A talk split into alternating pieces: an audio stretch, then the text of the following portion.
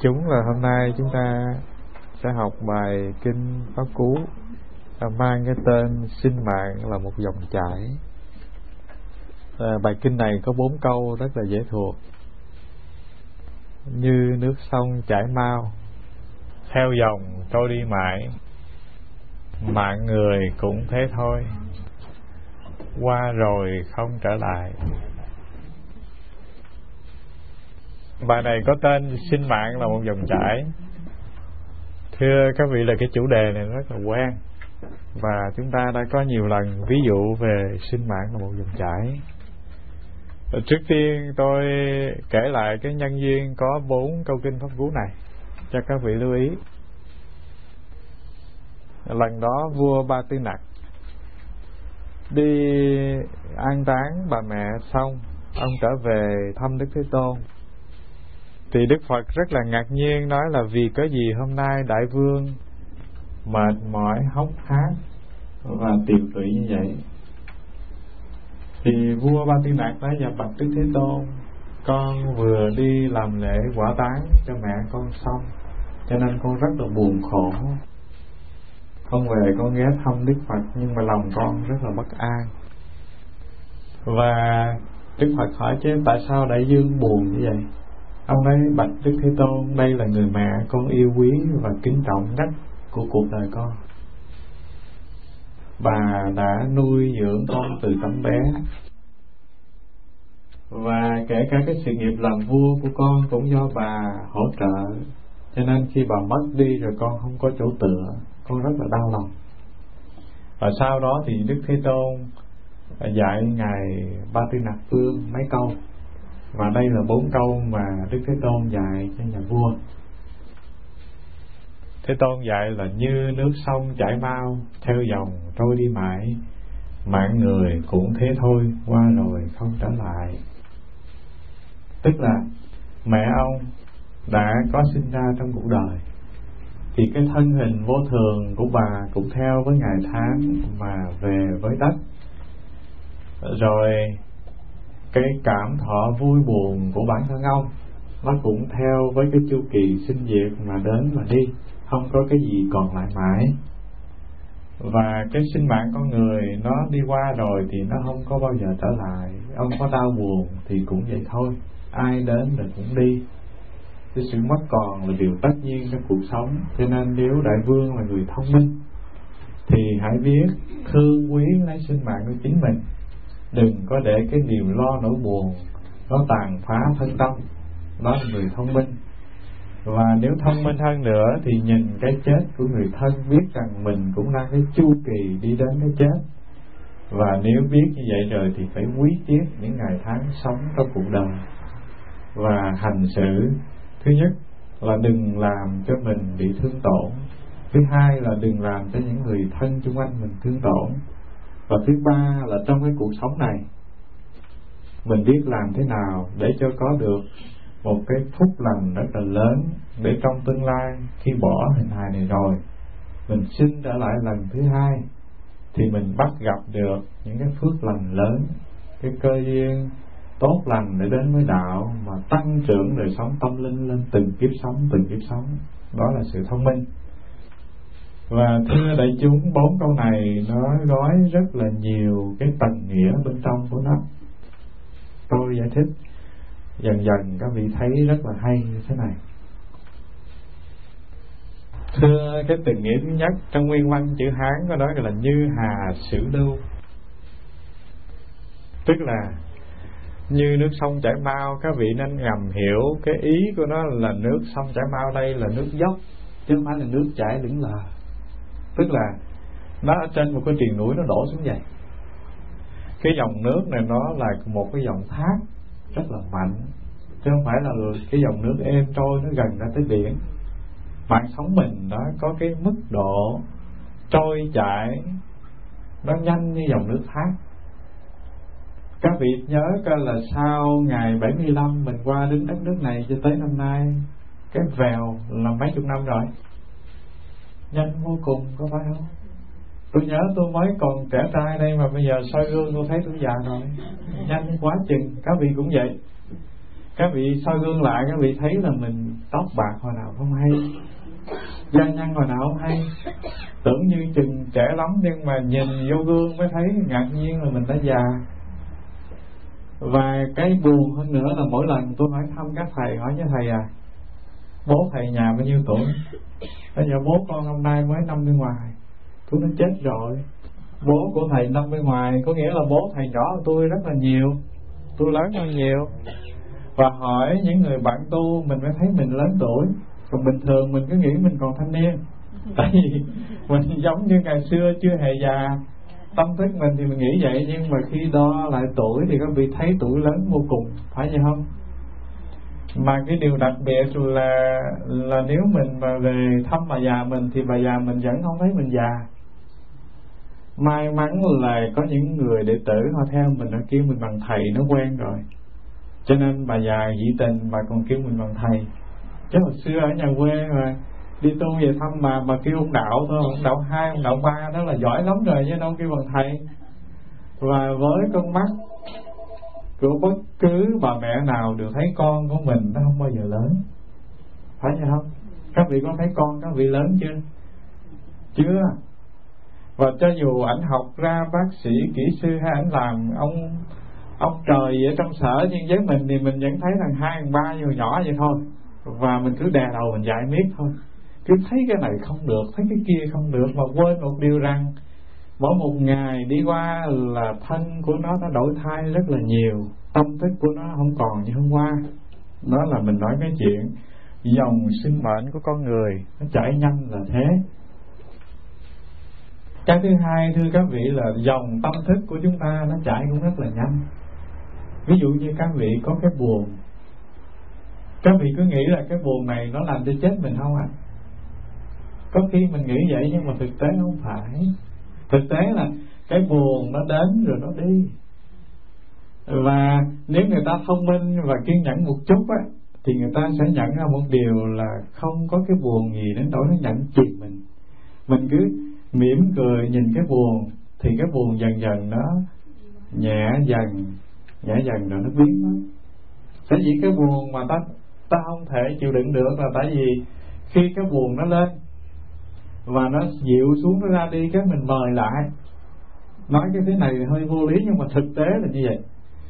Khi cái buồn nó có mặt trong tâm thức các vị, thì các vị đâu có chịu để cho nó đến mà đi một cách tự nhiên. Khi nó sẽ soạn ra đi, cái các vị gọi lại bằng cái gì? Nói lòng thầm. Nhớ là những cái gì liên hệ cái buồn. Ví dụ như các vị có một đứa con mà một chiều nào đó nó có một lời không dễ thương dĩ nhiên là cái lời nói không dễ thương nó đánh động vào mình. Mình rất là khó chịu. Nhưng mà nó khó chịu, có một cái mức độ, một cái giây phút ngắn chứ nó không có đến nỗi dài.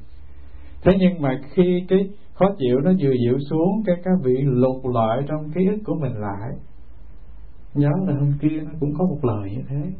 Rồi nhớ nó dẫn thằng bạn nó về, thằng bạn cũng vô lễ như thế. Rồi nhớ thêm cái chuyện là cái con vợ của nó hồi tháng trước nó cũng rất là sắc sượng nó nói những lời vô ơn bạc nghĩa với mình. Nghĩa là một tràng dài những cái gì liên hệ đến sự khó chịu kia ta lôi ra hết. Để làm gì?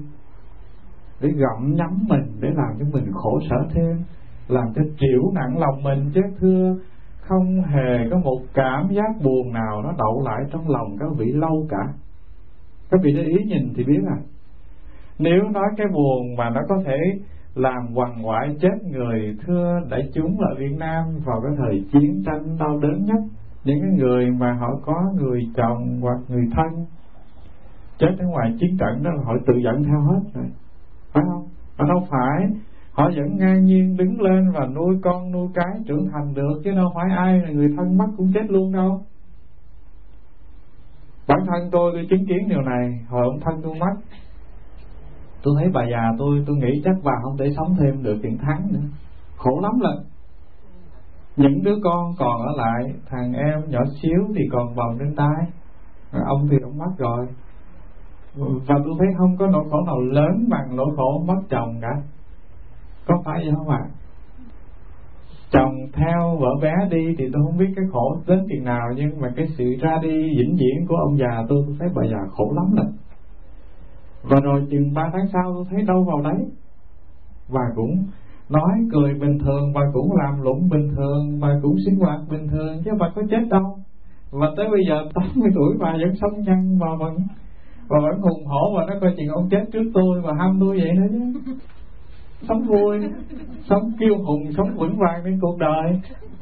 Và điều này nó nói cho chúng ta biết một điều, thưa đại chúng, là hình hài này như một dòng chảy rất là nhanh mình thấy chừng như trẻ, nhưng mà cái già nó đến từng chút từng chút một. Cái già như một tên trộm, ta cắp sức khỏe mình, hồi nào mình không hay. Các vị để ý mà coi là mình mình đâu có biết là mình bệnh hồi nào, đâu có biết mình suy yếu hồi nào. Một sáng nào thức giấc, ngồi dậy, cái lưng nó đau, thì biết chừng là cái già nó tới. Rồi một tình cờ nào đó ăn nhai một miếng cơm cái tự nhiên cái răng nó mẻ ra là biết tuổi già nó tới. Và thường thì chuyện này nó xảy ra rất là nhiều. Và chúng ta quên đi. Cho nên biết rằng cái sự bào mòn sức khỏe nó là cái gì tất nhiên trong mẫu hình hài. Rồi cái cảm thọ vui buồn của ta nó một như một dòng chảy thế này. Nó đến và nó đi, nó chưa chưa bao giờ dừng lại. Cái vui nó không bao giờ dừng, thì cái buồn nó không bao giờ dừng rồi cái bất an, cái sầu khổ cũng như vậy. Chưa có cái cảm thọ nào của tâm thức nó dừng lại trong ta lâu cả. Đó là cái đặc tính như dòng chảy. Nó có mặt trong thân sinh lý và trong tâm thức của chúng ta. Đó là điều thứ nhất mà các vị có thể cảm nhận được một cách rất là dễ dàng. Thứ hai, thưa đại chúng, là nó theo dòng câu đi mãi nghĩa là gì? Có cái gì trở lại đâu?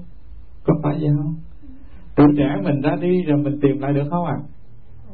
không bao giờ tìm được là cái niềm vui của mình nó ra đi rồi các vị tìm được không ạ à?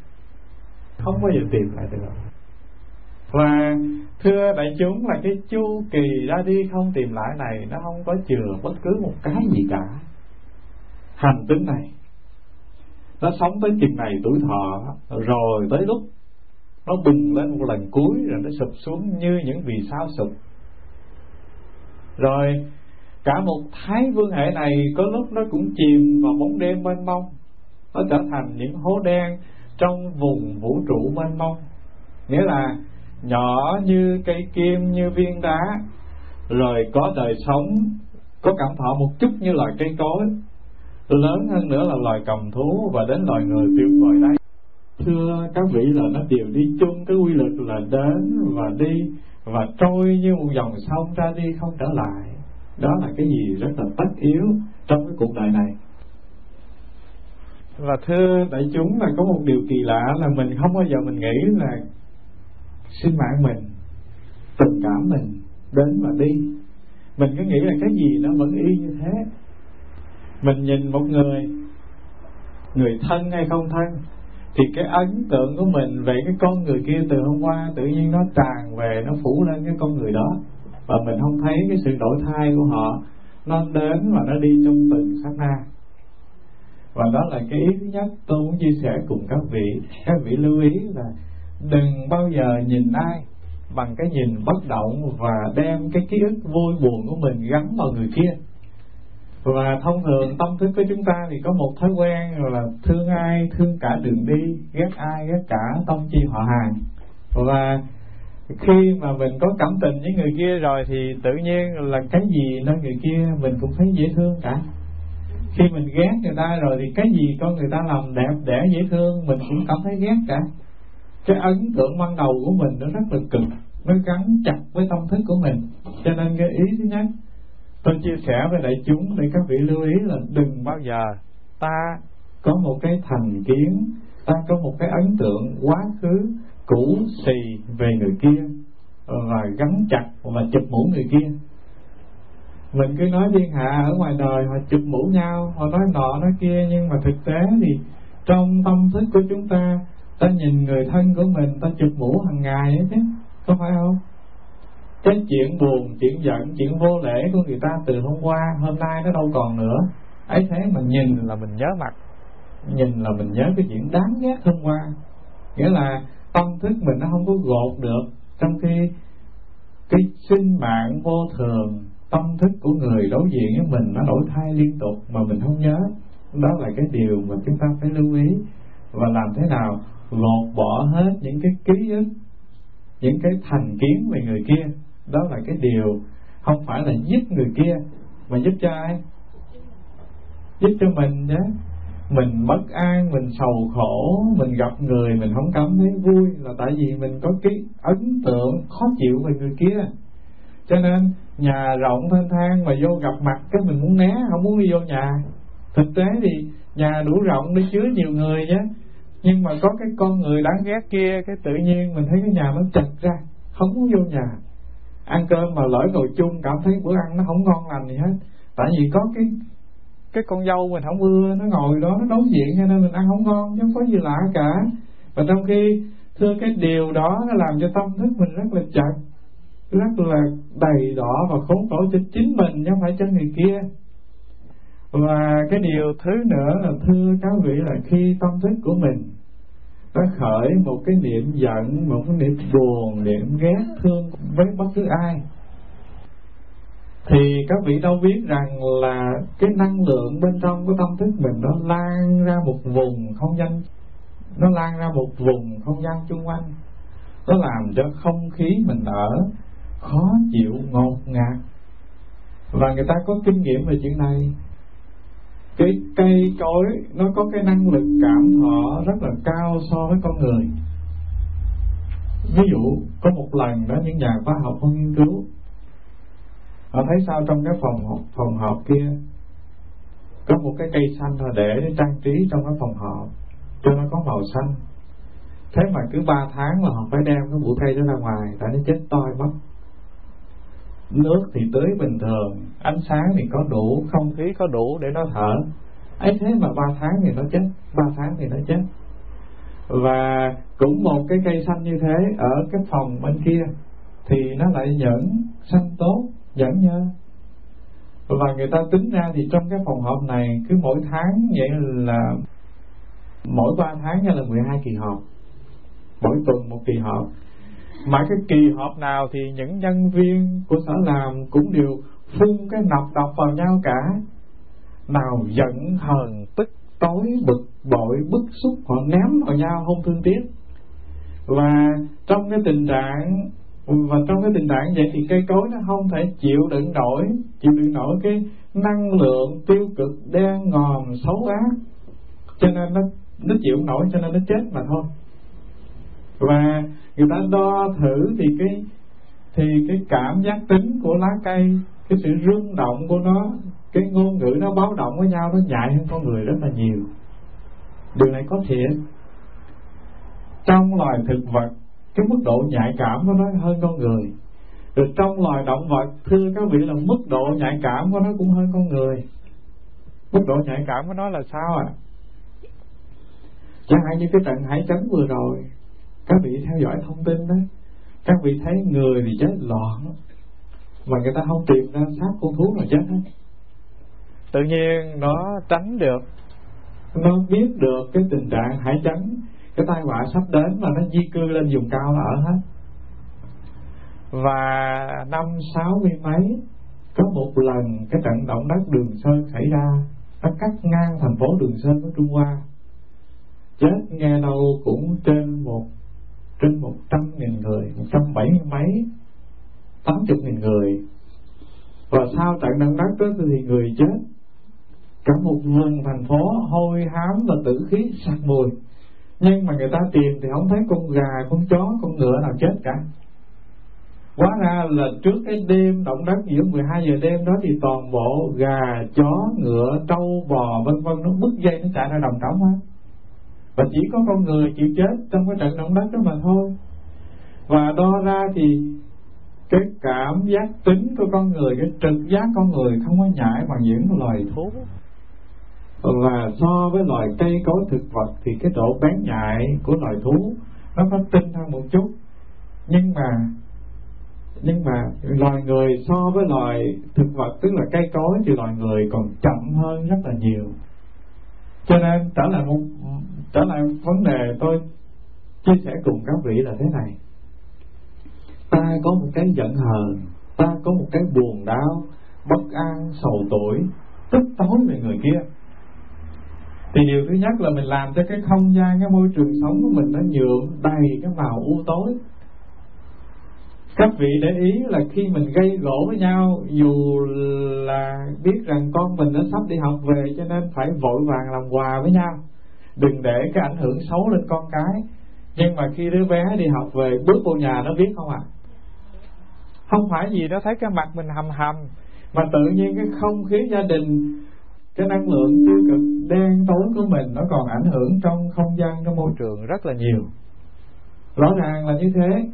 Cho nên ta hãy nhớ một điều rằng khi mà mình khởi cái tâm bất an sầu muộn giận tức ganh tị là tự mình đầu độc chính mình rồi mình đầu độc luôn cả cái không gian, cái môi trường của mình sống.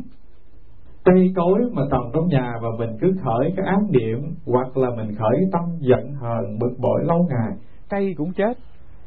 Không nữa là con người. Mình làm sao có thể nuôi sống được người thân, nuôi sống được con cái bằng cái tâm thức mà nó rất ư là phiền muộn, bực bội, tức tối được chứ. Rõ ràng là người như thế nào thì nó ảnh hưởng vào cái không gian môi trường sống của mình như thế ấy. Ví dụ đơn giản thế này. Các vị là người có cái tâm thức yêu nghệ thuật. Thích cái đẹp. Thích cái sự à, tương tác sạch đẹp của một ngôi nhà.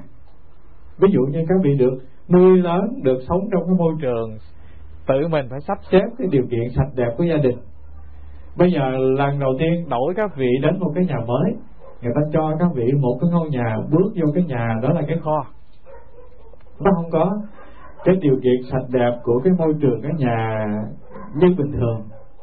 Nhưng mà bằng cái bẩm chất tự phát bên trong, các vị vô ở đó chừng 5 ngày. Thì cái gì xảy ra?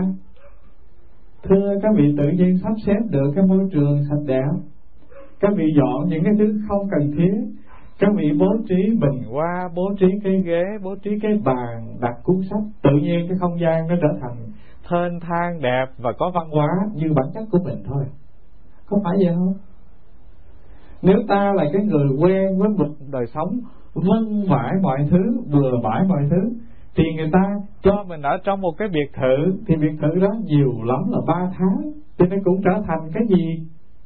Nó biểu liệt, biểu hiện được tâm thức của mình. chứ mình thích bề bộn, thích ngổn ngang, thì mình có thể na mọi thứ đầu trên thế dưới vô và cái biệt thự bây giờ nó trở thành ngổn ngang như bản chất của mình thôi. Có phải vậy không? Thì tâm thức của mình nó có những cái u ám, buồn phiền, bất an, sầu tuổi và giận tức.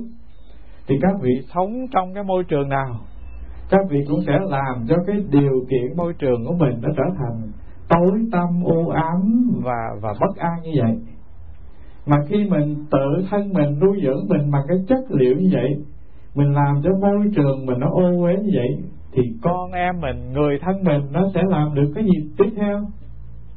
Nó cũng lớn lên trong cái môi trường như thế. Nó cũng được nuôi dưỡng bằng cái điều kiện như vậy. Rồi nó cũng bất hạnh như mình vậy, đâu thể khác được. Có phải vậy không? Rõ ràng là tự thân tâm ta ta giác ngộ được một cái điều rất là cản là mạng sống vốn vô thường.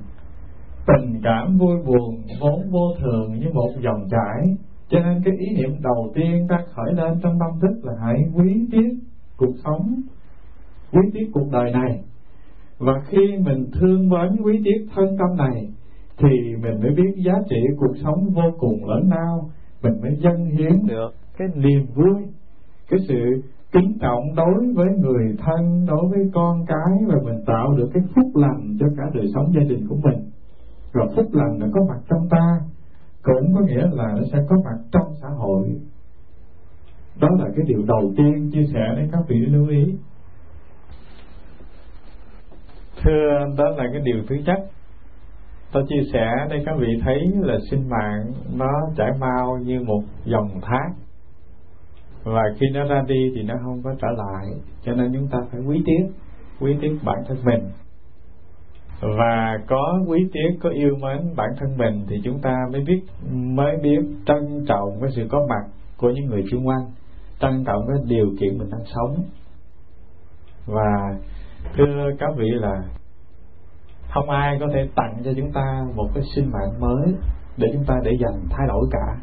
Mình chỉ có duy nhất một hình hài này duy nhất một sinh mạng này. Cho nên các vị phải thương quý nó và giữ gìn.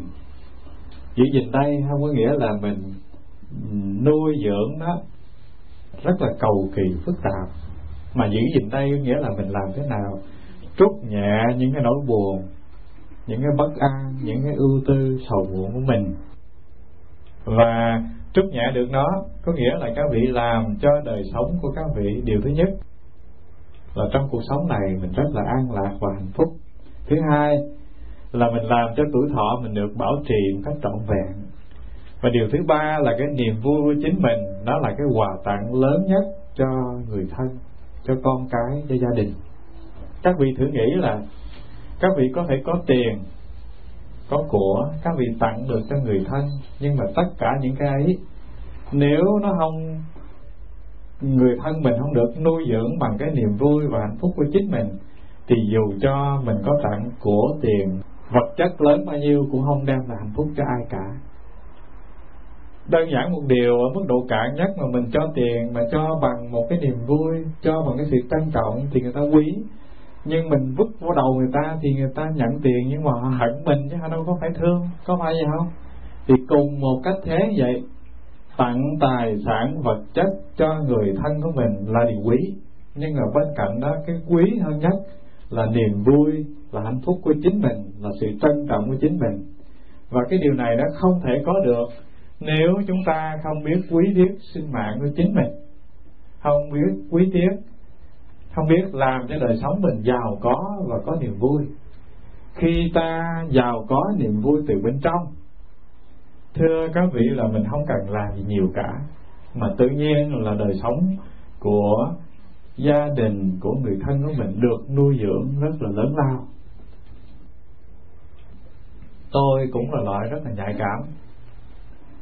Bà già tôi mà bà cho tiền tôi, ví dụ hồi xưa mà bà cho tiền bằng cái thái độ là là không phải thương mà cho, mà tại vì tôi xin bà mới cho thì tức là tôi không bao giờ xài đồng tiền đó bà cảm thấy là thằng con này nó lèo nhèo, nó xin xỏ quá cho nên thí ra rồi đặng tống nó đi cho yên. Thế thì đồng tiền đó sớm muộn gì tôi cũng trả lại. Khi nào bà thương, không cần cái điều kiện gì, không cần tôi xin bà cho thì lúc đó tôi rất là quan hỷ. Thầy bổn sư tôi cũng thế. Cho tôi mà cho bằng cái thái độ thương yêu, thân tình thì lấy. Mà cho vì nghĩ rằng không bố thí cho tôi thì tôi sẽ rất là khốn đốn và khó chịu thì tôi xin trả lại. Và mãi cho tới bây giờ, thưa đại chúng là ví dụ như có nghèo đói tới nơi, cũng chưa bao giờ tôi mở miệng xin đồng tiền bất cứ ai. Và tôi nghĩ chúng ta đều có một cái tâm thức chung như vậy, có phải không? Nghĩa là thương mình thì mình đón nhận dù cái của đó rất là ít, nhưng mà không thương mình, mà vứt cho năm ba đồng, hoặc là vì cái thái độ trịch thượng mà mà bố thí, thì cái điều đó mình có thể nghèo đói mình nhận, nhưng mình rất là hạnh cho nên, xin các vị lưu ý một điều rằng, ta hãy biết trân trọng chính mình. Đó là điều thứ nhất. Rồi từ cái sự trân trọng chính mình, quý tiếc mạng sống chính mình mình mới thấy giá trị của mọi sự sống đều quan trọng. Mình mới quý tiếc cái sự sống của chung quanh. Đó là điều đầu tiên chúng ta chia sẻ với nhau để cho các vị lưu ý và quay trở lại trân trọng cuộc sống mình. Điều thứ hai, thưa các vị, là vạn vật có điều tuân theo một cái chu kỳ là nuôi dưỡng để tồn tại. Không hề có cái gì mà không có sự nuôi dưỡng và tồn tại cả. Ví dụ như loài cây cối bên ngoài.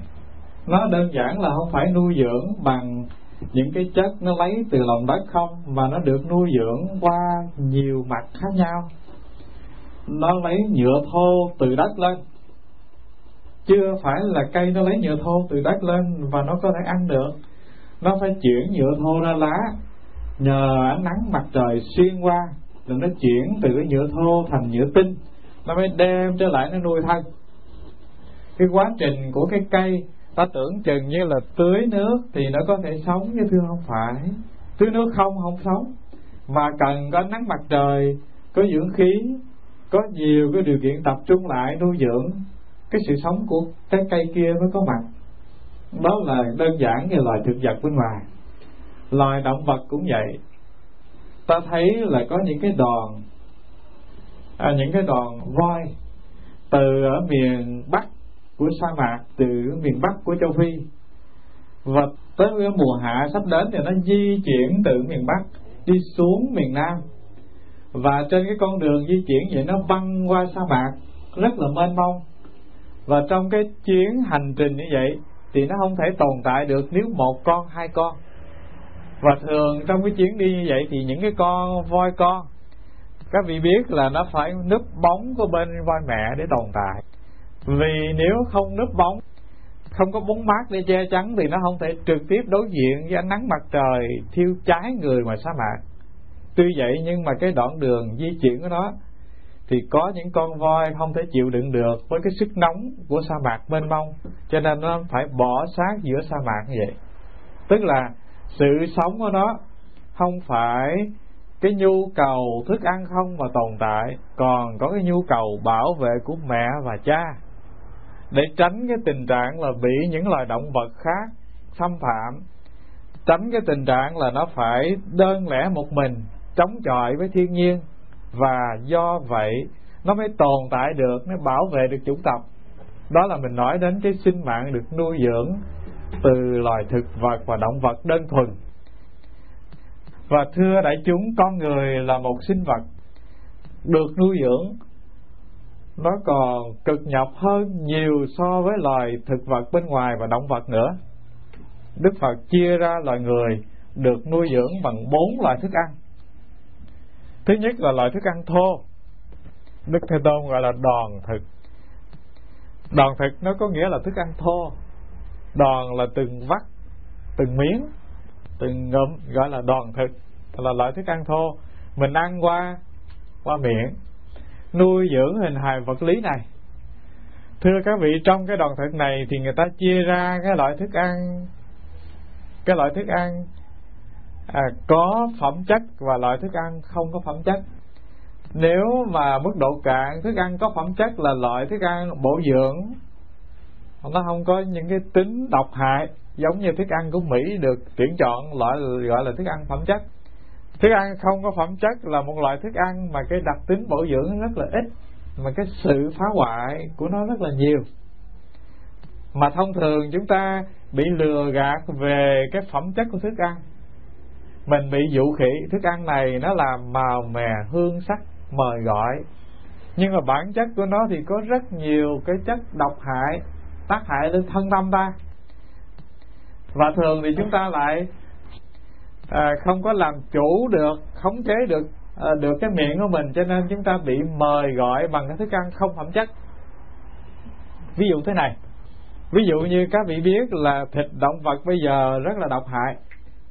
Độc hại không ạ? À? đơn giản như gà thôi. Các vị biết là người ta nuôi gà công nghiệp và để cho gà tăng trọng cái sức nặng rất là nhanh cho nên họ phải đốt đèn suốt sáng nó chỉ là một việc thức và ăn, rồi ăn, rồi rồi nằm, rồi ăn liên tục như vậy. Và cái không gian nuôi nó thì nó không có phải rộng như gà thường chúng ta chạy nhảy ở ngoài trời. Nó có từng cái hộp vuông thế này. Anh chỉ ló đầu ra ăn rồi anh chung vô anh ló đầu ra ăn anh chung vô thôi. Nằm một chỗ mà ăn. Cho nên thay vì 8 tháng thì có thể chừng 4 tháng là con gà có thể bán được và nếu các vị mà ai mà đóng cái hộp bỏ cho các vị nằm trong đó, các vị chỉ ăn rồi chung vô rồi ăn rồi chung vô các vị nghĩ sao? Mau mập thì nói chi, mình nổi điên nhé chắc chắn là mình nổi điên, còn hơn bò điên nữa. Và cái phương pháp nuôi loài động vật bây giờ rất ư trái với cái tự nhiên, cái chu kỳ phát triển tự nhiên cho nên ta hay nghĩ là cái sự hằng học, hận thù, bất an và điên khùng của loài vật nào cũng có cả trong cái quá trình nuôi công nghiệp như vậy. Loài gà, nó cũng điên đi chứ. Thứ nhất là cái đời sống của nó được nuôi trong cái phản khoa học rất là nhiều, phản tự nhiên rất là nhiều, cho nên nó điên. Người ta chưa có thể đo được cái mức độ điên khùng trong loài thịt gà, nhưng mà trong bò thì họ đo được. Tại vì bò có khi nó đâu phải cho ăn cỏ nó cho ăn những cái loại thịt động vật rất là trái với cái tính tự nhiên của loài bò. Và trong loài gà thì ngoài cái điên trong quá trình nuôi thì các vị còn biết là khi mình giết gà, cái thù hằn, cái cái sợ sệt cái bất an nó có trong từng tế bào thịt của con gà. Và mỗi ngày chúng ta cứ gia nhập những cái thứ đó vào là gia nhập vào cái mầm bệnh cho tự thân. Có phải không? Cái chết của một con gà kia nó đâu phải tiêu tán hết cái tâm thức sầu hận bất an và điên khùng trong cơ thể của nó. Nó lưu lại. Và cho dù gan của ta có tốt cái sự thanh lọc của cơ, của cơ thể rất là tốt ta cũng không thể loại trừ hết được một lần. Nó tồn mỗi ngày một tí mỗi ngày một tí. Thế thì mình ăn nó vào có nghĩa là mình gia nhập vào thân mình cái gì? Cái mầm độc hại tật bệnh và điên khùng của loài động vật kia và thông thường thì mình bị lừa bịp. Nên khi bản chất con người đâu phải là sống bằng loại thịt động vật, mà nguyên tắc của loài răng bằng thế này là sống bằng thực vật chết tức là cây, cỏ, trái hạt, đó là cái nguyên tắc của đời sống con người. Có nghĩa là mình sống bằng thức ăn thiên nhiên rất là nhiều, mà mình đã đi cái con đường ăn thịt động vật từ ngàn xưa cho tới bây giờ. Cho nên cái tình trạng cái tình trạng trực giác của mình càng ngày càng kém bén nhạy là nó có cái nguồn gốc sâu xa như vậy.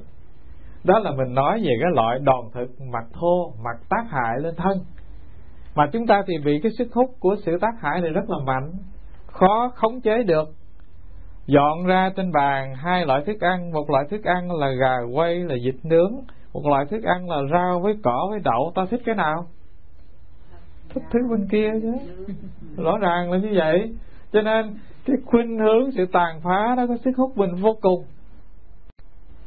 Thứ hai nữa, thưa các vị, cái được, cái đánh đánh giá về cái phẩm chất của thức ăn là thế này nữa. Thức ăn dù ngon, nhưng mà mình ăn trong cái trạng thái tâm thức giận hờn, phiền não, bất an, vô ý thức. Có nghĩa là mình cứ tổng vô miệng những thức ăn mà nuốt đại như trôi. Thì cái quá trình nhai nó ít đi là một nè, cái sức chú ý mình đặt vào nó ít là hai nè, cho nên cái loại thức ăn nó, cái chất bổ dưỡng nó rất là ít.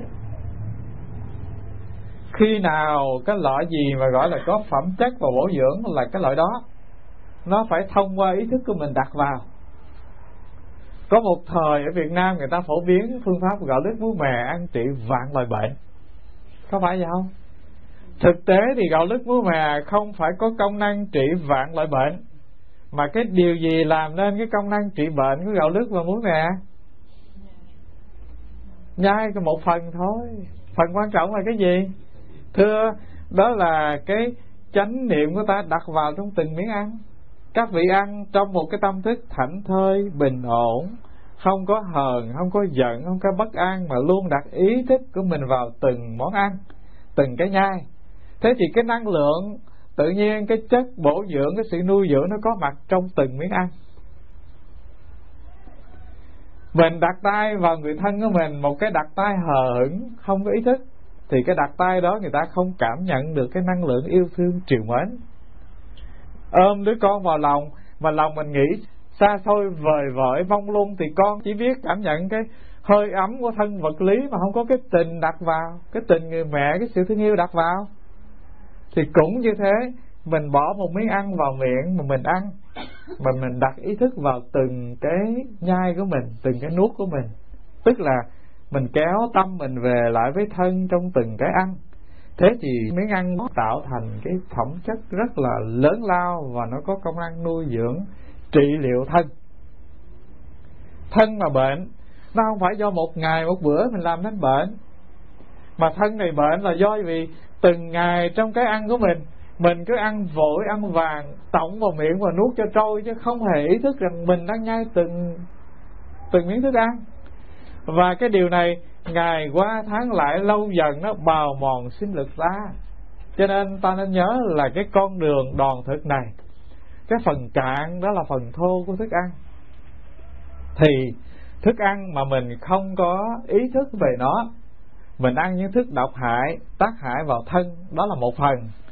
Phần thứ hai là nếu ta đặt ý thức ta vào trong từng cái ngụm ăn, thì tức khắc là trong những cái, trong những cái món ăn chúng ta ăn vào, cái ý thức của mình soi sáng thì mình nhận rõ là cái này nó có nhân bản hay không? Nó có từ bi hay không? Nó có yêu thương hay không? Nó có phẩm chất nuôi dưỡng hay không? Và nếu trong cái đoàn thực này mà ta làm đúng cái điều Phật dạy là từng cái miếng ăn đặt vào miệng, đều ý thức rõ ràng, thì các vị đã làm một công việc lớn lao là loại trừ tất cả những tật bệnh ra khỏi thân các vị. Tật bệnh ra khỏi thân có được một cái hình hài khỏe mạnh thì có được cái gì kế tiếp? Có được cái tâm hồn rất là yên bình tịnh lạc hạnh phúc, an vui kế tiếp. Thân và tâm nó nối liền với nhau mà. Thân ta bệnh thì tâm ta cũng theo đó mà ủ ê mà buồn phiền. Mà thân mình khỏe mạnh, tươi vui, hưng phấn, thì là tâm mình nó đi theo con đường đó tức khắc mà thôi. Cho nên mức độ cạn nhất là đòn thực. Khéo thì ta nuôi dưỡng được đời sống và thọ mạng này một cách rất là tốt lành. Tôi nói nhiều quá không biết các vị có nhớ những cái điều mình trình bày hay không? Dạ. À, hả? nghe lại cho chắc ăn ha. Rồi. Xin nhớ là ta là chủ nhân của cuộc sống mình. Ta là hoàng đế của chính mình. Mình có thể đầy đọ hành hạ và làm cho mình tổn thương. Thọ mạng mình ngắn lại. Cuộc sống mình bệnh hoạn và mình cũng có thể làm cho mình khỏe mạnh, tươi vui và cuộc đời mình hưng phấn lên cao. Cái niềm vui luôn rạng rỡ và luôn có mặt, mình là chủ nhân của đời sống mình. Cái cạn nhất là bằng con đường thức ăn này, các vị có thể quán chiếu và tu tập ngay trong cái cách ăn của các vị. Đời sống mình được làm bằng cái ăn. Cái ăn cũng là cái trị liệu. Cái ăn cũng là cái đem tất cả mầm bệnh vào người, có phải không? Quả tùng khẩu xuất, bệnh tùng khẩu nhập. Cái quả hại lớn đời người thì từ miệng mà ra, mà cái bệnh hoạn lớn con người cũng từ miệng mà đi vào. Bằng con đường của thức ăn cả, và bệnh hoạn ta trị liệu cũng bằng cái con đường của uống thuốc cũng từ miệng đi vào. Cho nên các vị phải cẩn trọng về cái điều thứ nhất trong những loại thức ăn nuôi dưỡng là như vậy. Điều thứ hai thưa các vị, còn có một loại thức ăn là xúc thực. Xúc thực là gì? Thưa, xúc thực là một loại thức ăn được nuôi dưỡng bằng những cảm thọ.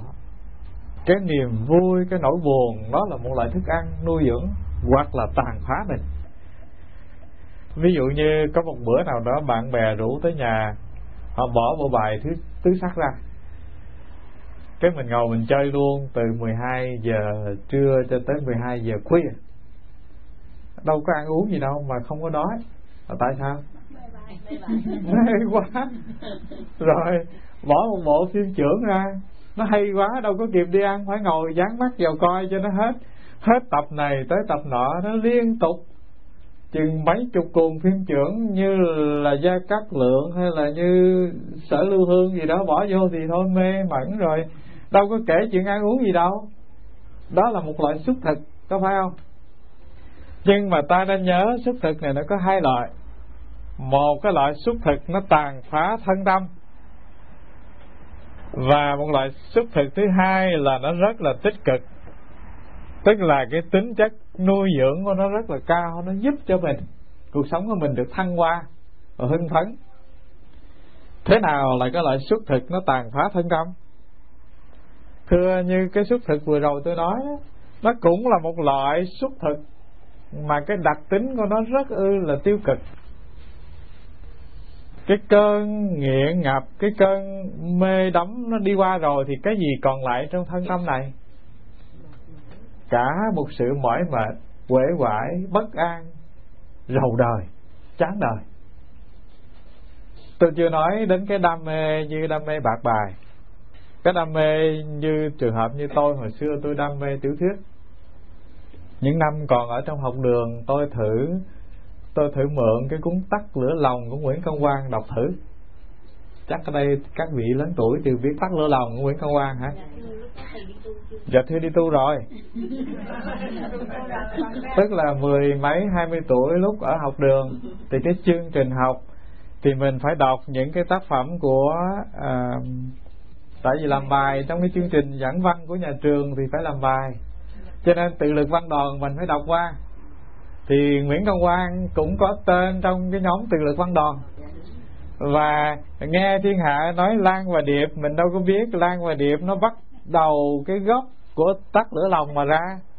Và tới trường đọc cái quyển truyện đó rồi, các vị biết là tôi bỏ ăn luôn trong một ngày. Tại vì tâm thức mình nó ủ ê nó buồn và nó chìm xuống, giống như chuyện tắt lửa lòng vậy. Và từ cái rất là nhỏ của đam mê truyện thôi, thưa đại chúng, là các vị thấy cái thức ăn của cảm thọ này. Cái tiêu cực của nó có mặt, nó có cái sức hút mình rất là mạnh vào trong đó. Nhưng mà nó được gọi là tiêu cực vì nó tàn phá thân tâm mình rất là lớn lao. Và không có một cái niềm đam mê thế gian nào có sức hút mạnh bằng những cái thứ đam mê về cái lĩnh vực tiêu cực cả chung là như vậy. Cái gì nó mang đặc tính tiêu cực thì nó đều có sức hút rất là mạnh. Chẳng hạn như bạc bài rượu chè cá cược, vân vân.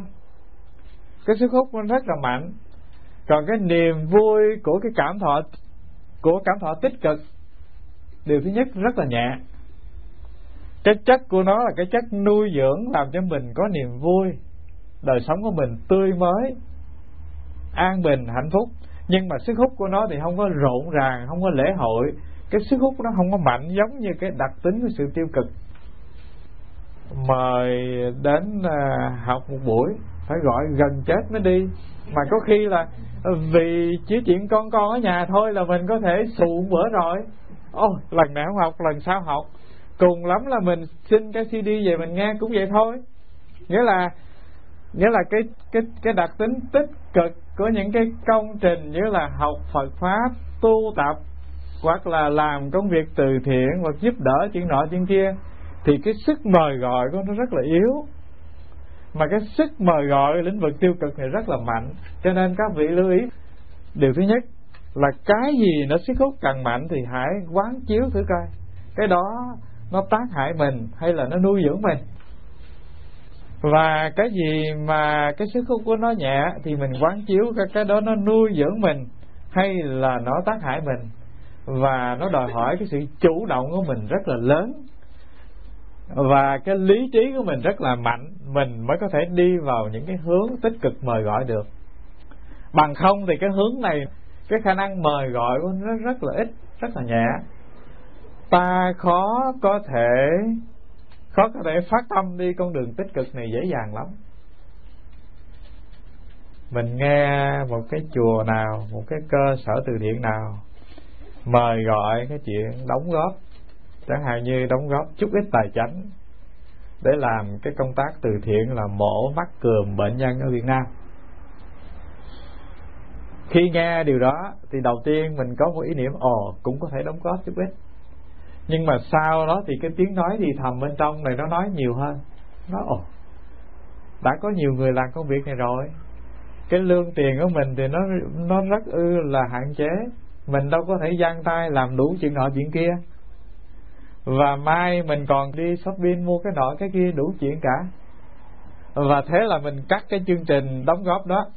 Mình nói cái chuyện đó để cho nhiều người khác làm.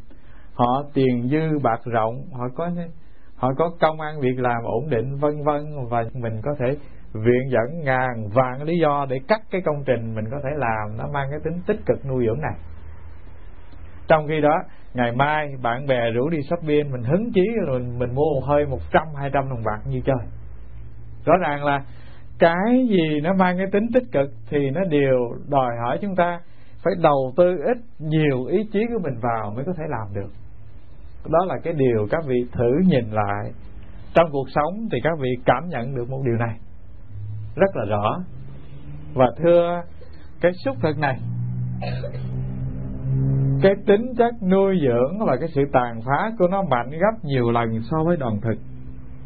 Thức ăn thô này, mình có thể nhịn được, mình có thể thiếu thốn được, mà không tác hại gì đến cơ thể lắm nhưng mà cái xúc thực này, thưa các vị, là cái nỗi buồn niềm vui, cái tác hại nó là mãnh liệt vô cùng.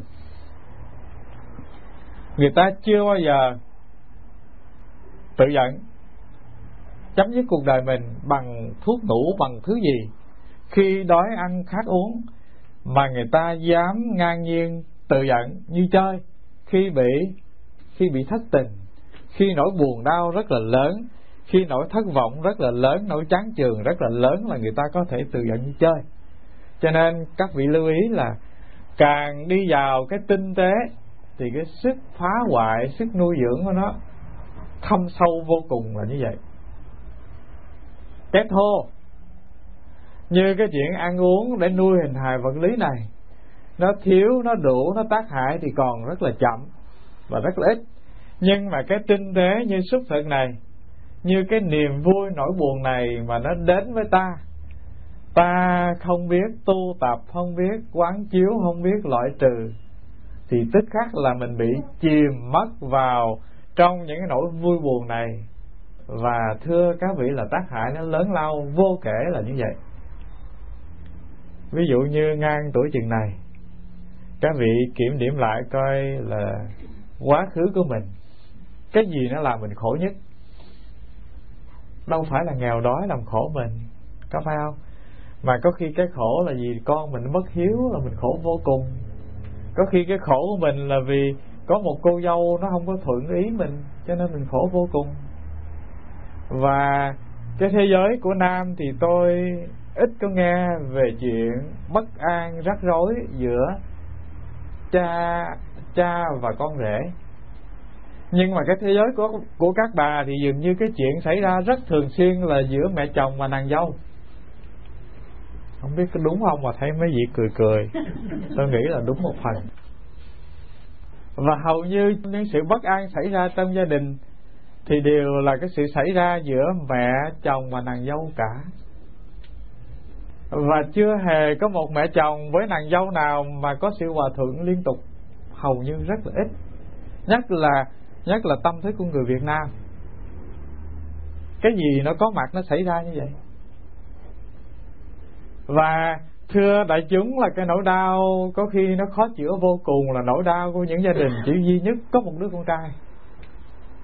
Mà cái anh con đó mà cưới vợ rồi thì chắc chắn là dù khôn ngoan, dù thông minh, dù hiếu thảo mấy, thì thì cái cô vợ mình vẫn cứ đụng chạm với mẹ mình là cái chắc hầu như một trăm trường hợp đều gặp phải như vậy.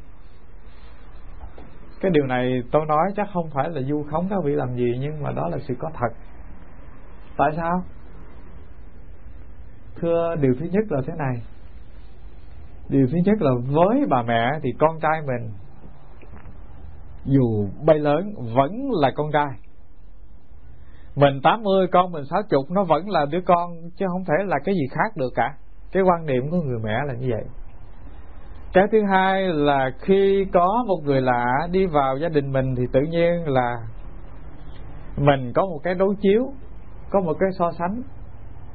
Ngày xưa khi anh chưa có gia đình thì anh nói với mẹ anh tiếng một, tiếng hai, bà có thể bỏ qua được.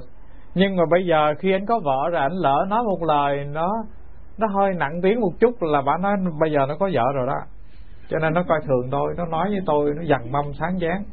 Nó thương vợ nó hơn thương tôi. Ngày xưa thì nó đi làm về, nó chẳng buồn, mua miếng trầu, miếng cao, miếng miếng bánh, miếng trái gì mình, vẫn thấy hả hê, vui lòng. Bây giờ nó có gia đình rồi, nó đi làm về, cái ngày sinh nhật vợ nó nó mua vẫn bó hoa. Cái mình thấy mình tuổi thân, mình sinh nhật mấy chục năm rồi, nó có hề mua cho cái gì đâu. Bây giờ vợ nó cái nó mua bông mua à và hầu như cái gì xảy ra nơi đứa con trai thì mình đều đem đối chiếu nó với cái sự thương yêu của mình và cái tình cảm của mình đối với nó. Cho nên cái sự bất an, mít lòng dễ xảy ra. Thay vì mình thấy như thế này, mình thấy cái đứa con mình mình nuôi tới lớn, tự nhiên có một người người dân nước lạ nó đến, nó thay mình, nó chăm sóc, nó thương yêu. Mình chẳng những không tốn công thì chớ, mà lại có một người tự nhiên họ kêu mình bằng mẹ, mình rất là hạnh phúc. Nếu tâm lý đúng là ta phải quan niệm như vậy, có phải không? Đằng này mình thấy ngược lại, mình thấy tự nhiên có cái con nhỏ người dân nó tự nhiên nó cướp của mình đứa con. Và nó phát sinh cái khổ, sợ là nó phát sinh từ đó chứ nó không phải phát sinh từ chỗ nào khác. Và cái gia đình khổ đau nhất là những gia đình có một đứa con trai mà cái cô nào vô làm vợ là phải gồng mình ghê lắm, phải dân học gồng mới dám vô chứ không tôi chết. Rồi nếu gia đình đó mà một đứa con trai mà năm, bảy cô con gái thì còn chết lớn nữa. Mấy cái mũ o là mũ o nào cũng nhọn mỏ cả, khó chịu vô cùng. Thưa các vị là đó là cái tình trạng gì? Nó tố cáo một điều, thưa đại chúng, là cái chất xúc thực này. Cái cảm thọ vui buồn này nó quan trọng hơn rất là nhiều so với loại thức ăn, cơm, gạo ta sống, nước ta uống hàng ngày. Cái sự vui buồn này, nó đưa đến cái nỗi bất an, bất hạnh của đời sống gia đình và đưa người ta có khi đến cái chết như chơi là như thế. Nó là một cái loại thức ăn rất là quan trọng đối với đời sống con người. Thưa các vị, cái thứ ba gọi là tư niệm thực nghĩa là cái loại thức ăn bằng ý chí, được nuôi dưỡng bằng ý chí. Có những người, có những người cái ý chí là rất mạnh. Ở trong cái, ở trong cái hoàn cảnh khó khăn này, chật vật này, họ phải vất vả trăm đường. Họ đi làm một ngày tới ba bốn chót và bản thân của họ. Suốt những năm dài cực nhọc nuôi cả nhà, nuôi con, đi học, đi hành, và nuôi kể cả những người thân ở bên Việt Nam, họ không bao giờ bệnh. Điều gì làm nên cái cái kỳ diệu này?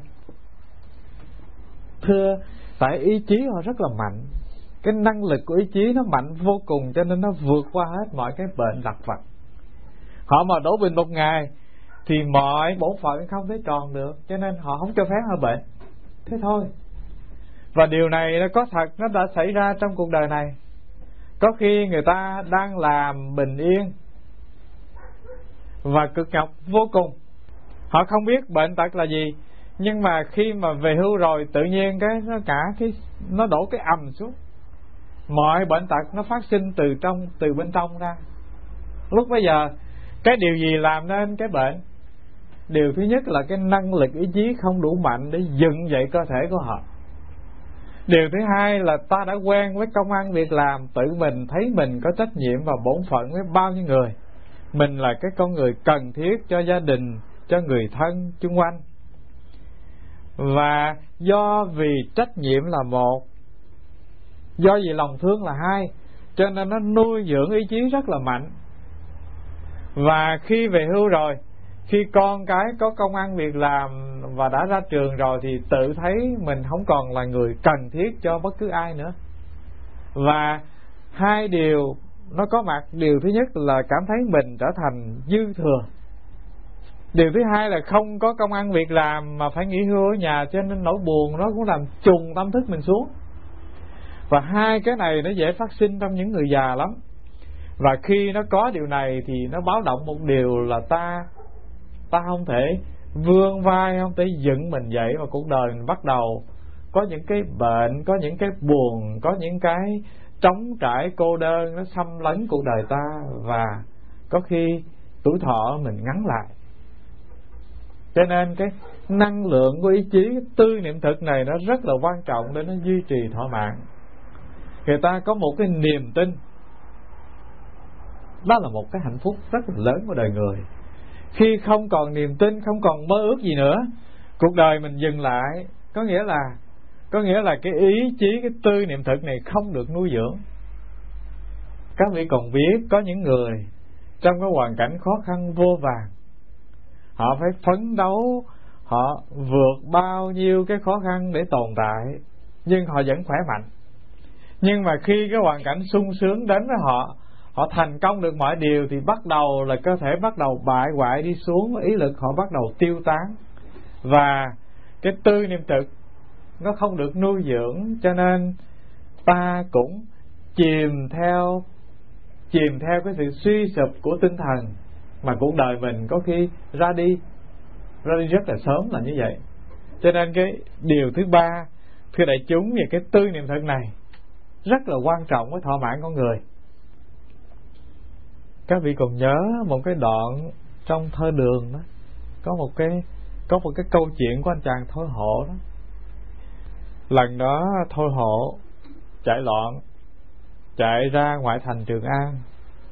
Anh ghé một cái gia đình anh xin nước uống. Thì trong gia đình đó một cô gái mở cửa cho anh cốc nước. Và lần đầu tiên anh bắt gặp cái cô gái, cái anh bị chón váng mặt mày hết tại vì cô đẹp quá. Và khi uống nước xong rồi thì anh về nhưng mà lòng đầy lưu luyến. Cho nên năm sau anh lại về cái nhà đó một lần.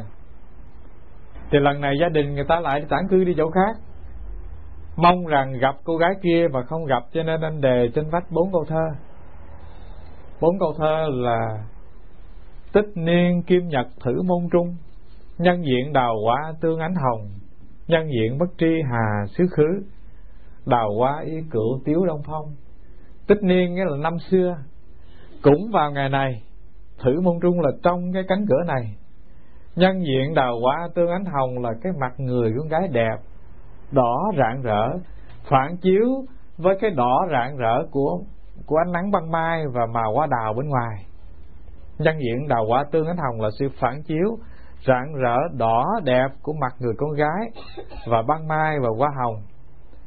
Nhân diện bất tri hà xứ khứ là cái con người đó năm nay không biết nơi nào, đi nơi đâu.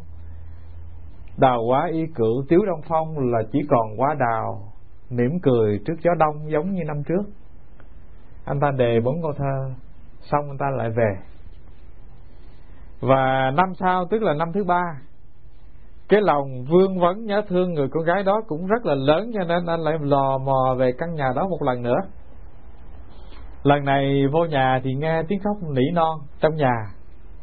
Anh ta gõ cửa thì ông già ra mở cửa nói, cậu đến tìm ai? Anh ta nói, thưa, tôi muốn hỏi thăm là gia đình này, năm xưa, có một cô gái. Và có một lần tôi đã lạc lõng về đây xin nước uống, không biết cô gái đó giờ thế nào thì ông già ra ông khóc miếu má ông nói, cậu ơi, con tôi nó mới vừa chết. Năm rồi, nó đi tản cư về, nó thấy trên vách nhà có cái tên nào đề bốn câu thơ và nó tương tư.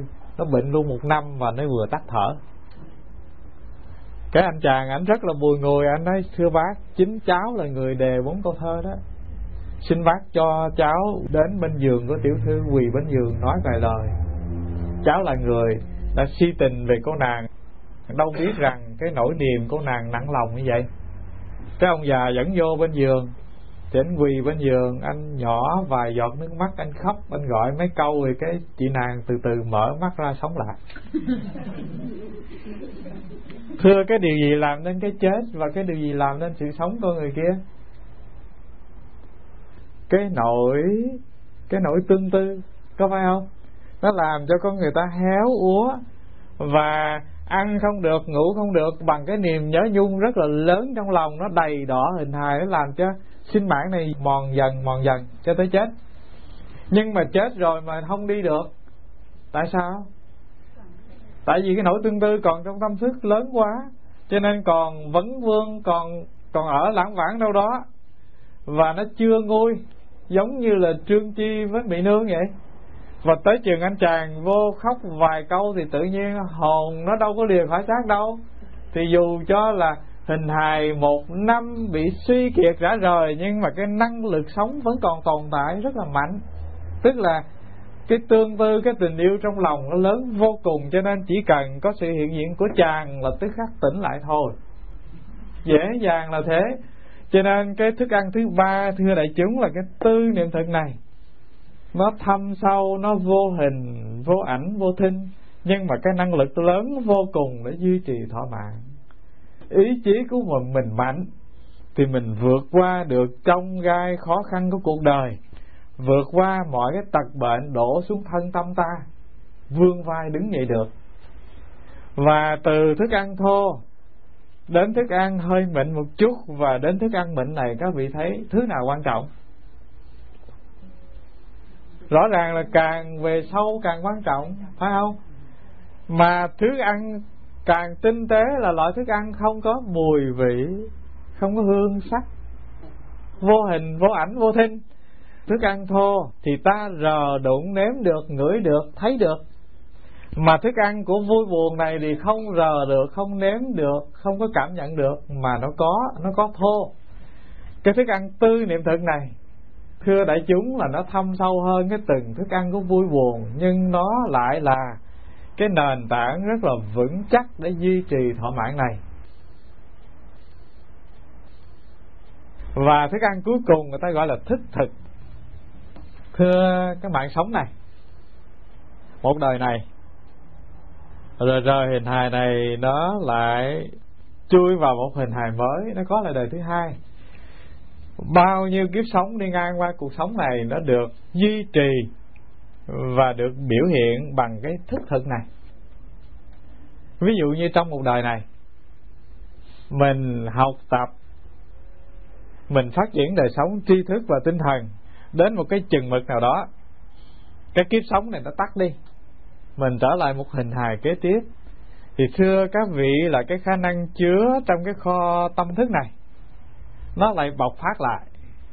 Nó trỗi dậy lại. Do vậy, cùng một môi trường sống như nhau, cùng đi học một cái trường lớp như nhau, được nuôi dưỡng như nhau, nhưng mà cái sự thông minh và cái khuynh hướng của mỗi người nó mỗi khác.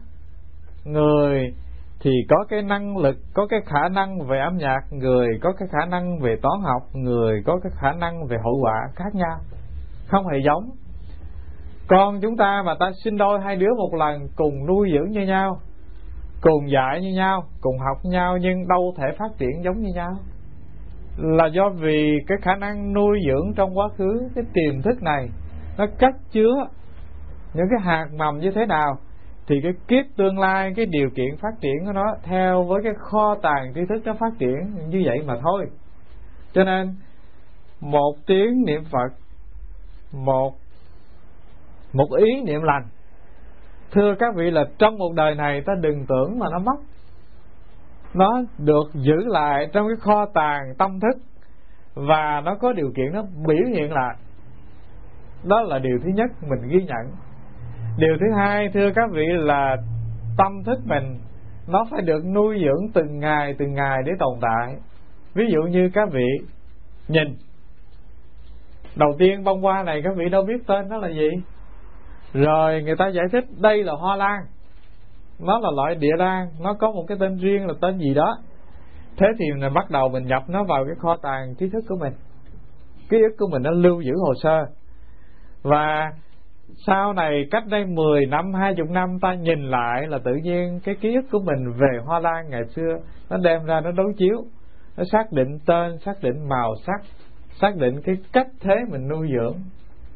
Rõ ràng là không hề có cái sự tiếp xúc nào mà không có không có một cái ấn tượng, không có một cái định danh đi vào để nuôi dưỡng tâm thức cả. Và cái quá trình này nó được lặp lại trong quá khứ cho tới bây giờ. Thức tâm ta nó thành một cái kho tàng mênh mông rất là nhiều hạt giống.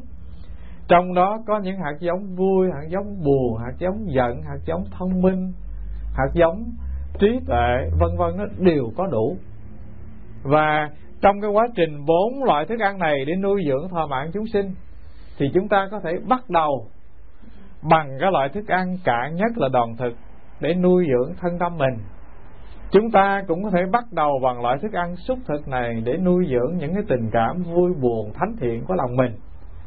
Chúng ta cũng có thể bắt đầu bằng cái thức ăn tư niệm thực này để nuôi cái ý chí của mình vươn lên. Hoặc chúng ta cũng có thể bắt đầu bằng cái loại thức ăn thức thực này là nuôi dưỡng cái hạt giống, cái tâm bồ đề của ta từng ngày từng ngày đều được cả. Và nó nhớ, sinh mạng của chúng ta nó được làm bằng bốn loại thức ăn này. Và điều thứ hai là đã là được thức ăn nuôi dưỡng thì cái gì nó có mặt ở trong đây điều thứ nhất là cái sự chuyển hóa nó có mặt trong thức ăn ví dụ như mình ăn cái thức ăn này thì nó làm tật bệnh thì mình cũng có thể ăn thức ăn này để làm cho nó khỏe mạnh. Và nếu nó đã tật bệnh thì mình có quyền ăn những loại thức ăn để nó trị liệu, nó chữa lành chứ. Có phải không? Và do vậy cho nên ta xác định là hình hài mình là một dòng chảy là như thế. Cái khúc này, nó đục, nó cạn, nó khó khăn. Thì khúc xong tới ta bằng cái cách thế của nuôi dưỡng thức ăn ta làm cho khúc sông kế tiếp nó sẽ thảnh thơi hơn, trong hơn, dịu dàng hơn. Ví dụ như trong cái kiếp sống hiện tại, ngay trong phút giây này, ta rất là cực nhọc, là một vì phước của mình ít. Ta có nhiều nỗi buồn, nhiều nỗi hận, nhiều nỗi bất an, là do gì quá khứ mình không khéo nuôi. Cho nên ngay nơi đây mình có thể làm chuyển hóa được đời sống của mình từ thân tới tâm được. Mình đang chất chứa nhiều nỗi niềm buồn, rầu, oán hận, bất an. Thì ngay nơi đây, mình có thể nuôi mình bằng cái hạt giống của hiền thiện, tốt lành, yêu thương. Và mình nuôi dưỡng ngay nơi đây có nghĩa là cái tương lai bước tới một bước nữa thì đời sống mình nó biến đổi liền. Có phải không? Nếu mạng sống là một dòng chảy, nó luôn biến đổi thì chắc chắn là dù ta là thế nào, ta cũng có quyền làm cho cuộc đời mình biến đổi vào ngày mai, ngày mốt, ngày kia. Đang khổ đau. Không có nghĩa là cái khổ đau này nó bám cứng mình, mà nó sẽ thay đổi vào ngày mai, ngày mốt, ngày kia chứ cho nên, từ cái đặc tính vô thường như nước sông chảy mau theo dòng trôi đi mãi mạng người cũng thế thôi qua rồi, không trở lại, thì cái ý niệm đầu tiên ta biết là trân quý sự sống của mình cái điều thứ hai là sinh mạng mình, hạnh phúc, khổ đau mình mình nắm trong bàn tay. Mình có thể làm cho nó hạnh phúc hoặc làm cho cuộc đời mình bất hạnh đều được cả. Và cái ý thứ ba, thưa đại chúng, là nếu sinh mạng đã được nuôi bằng những loại thức ăn, thì thức ăn này nó có thể làm cho mình tật bệnh, héo hon, khổ sở, buồn đau, chết chóc. Thì cũng bằng cái con đường thức ăn mình có thể nuôi dưỡng mình khỏe mạnh, an lành, tươi vui, hưng phấn, chuyển hóa cuộc đời từ cái khổ đến cái niềm an lạc và hạnh phúc. Đó là cái điều mình có thể nắm được trong lòng bàn tay để làm được cho chính mình. Đó là cái ý thứ ba tôi chia sẻ trong cái sinh mạng và dòng chảy để cho các vị lưu ý và tự thực tập để nuôi dưỡng chính mình.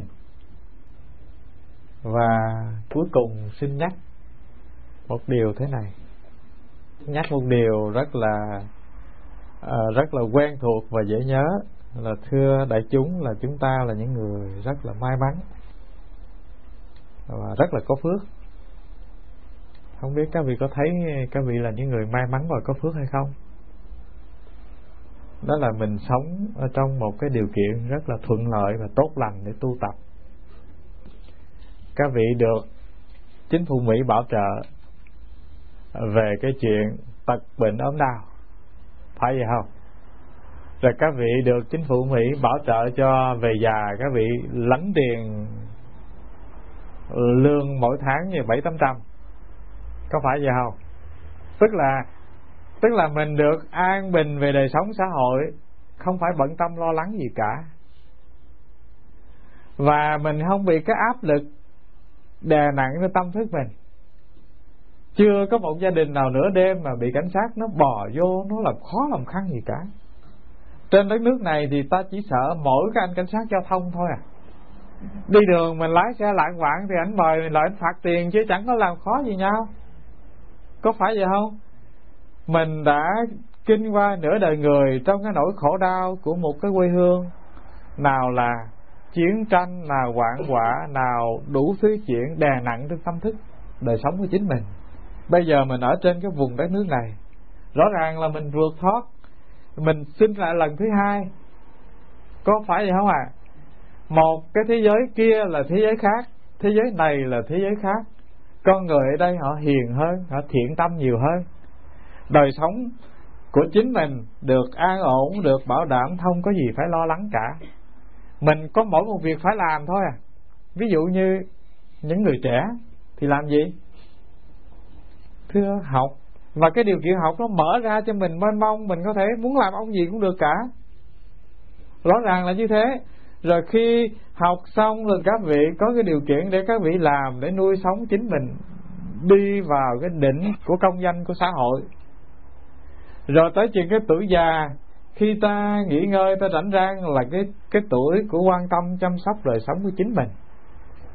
Và khi mình dừng lại trong cái cuộc chạy đua tìm cầu và xã hội bên ngoài, thì cái thời giờ còn lại nó rất là trọn vẹn cho chính mình. Ta có ta có trọn vẹn cả một ngày để để sống cho chính mình. Mình tu tập, mình làm mọi cái, mình học tập, mình đọc sách, mình nghe kinh đều được cả. Không ai quấy rối, không ai khó khăn gì trên cuộc sống của mình cả. Rõ ràng là ta có muôn vàng cái điều kiện rất là thuận lợi để tu tập thế mà thế mà cái lúc già rồi không có công ăn việc làm, có khi mình cảm thấy rất là bất an, rất là buồn, rất là cô đơn. Mình phải chạy vải đầu trên chạy vải sắm dưới để tìm lấp trống. Đó là cái vụng về nhất của mình. Không biết sử dụng cái điều kiện tốt lành và cái thì giờ trọn vẹn để tu. Đó là cái vụng về. Cái thứ hai nữa, thưa đại chúng, là mình nên nhớ là sinh mạng mình. Cái may mắn nó đến thì rất ít mà cái rủi ro thì nó đến rất là nhiều. Có phải vậy không?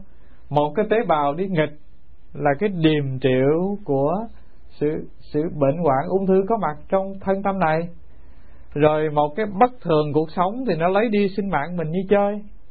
Mà mình không biết quý tiếc từng ngày tháng để để tích cóp cái vốn liếng tư lương làm cho cái đời sống của mình ngay bây giờ phong phú và cái kiếp tương lai phong phú là mình rất là vụng về.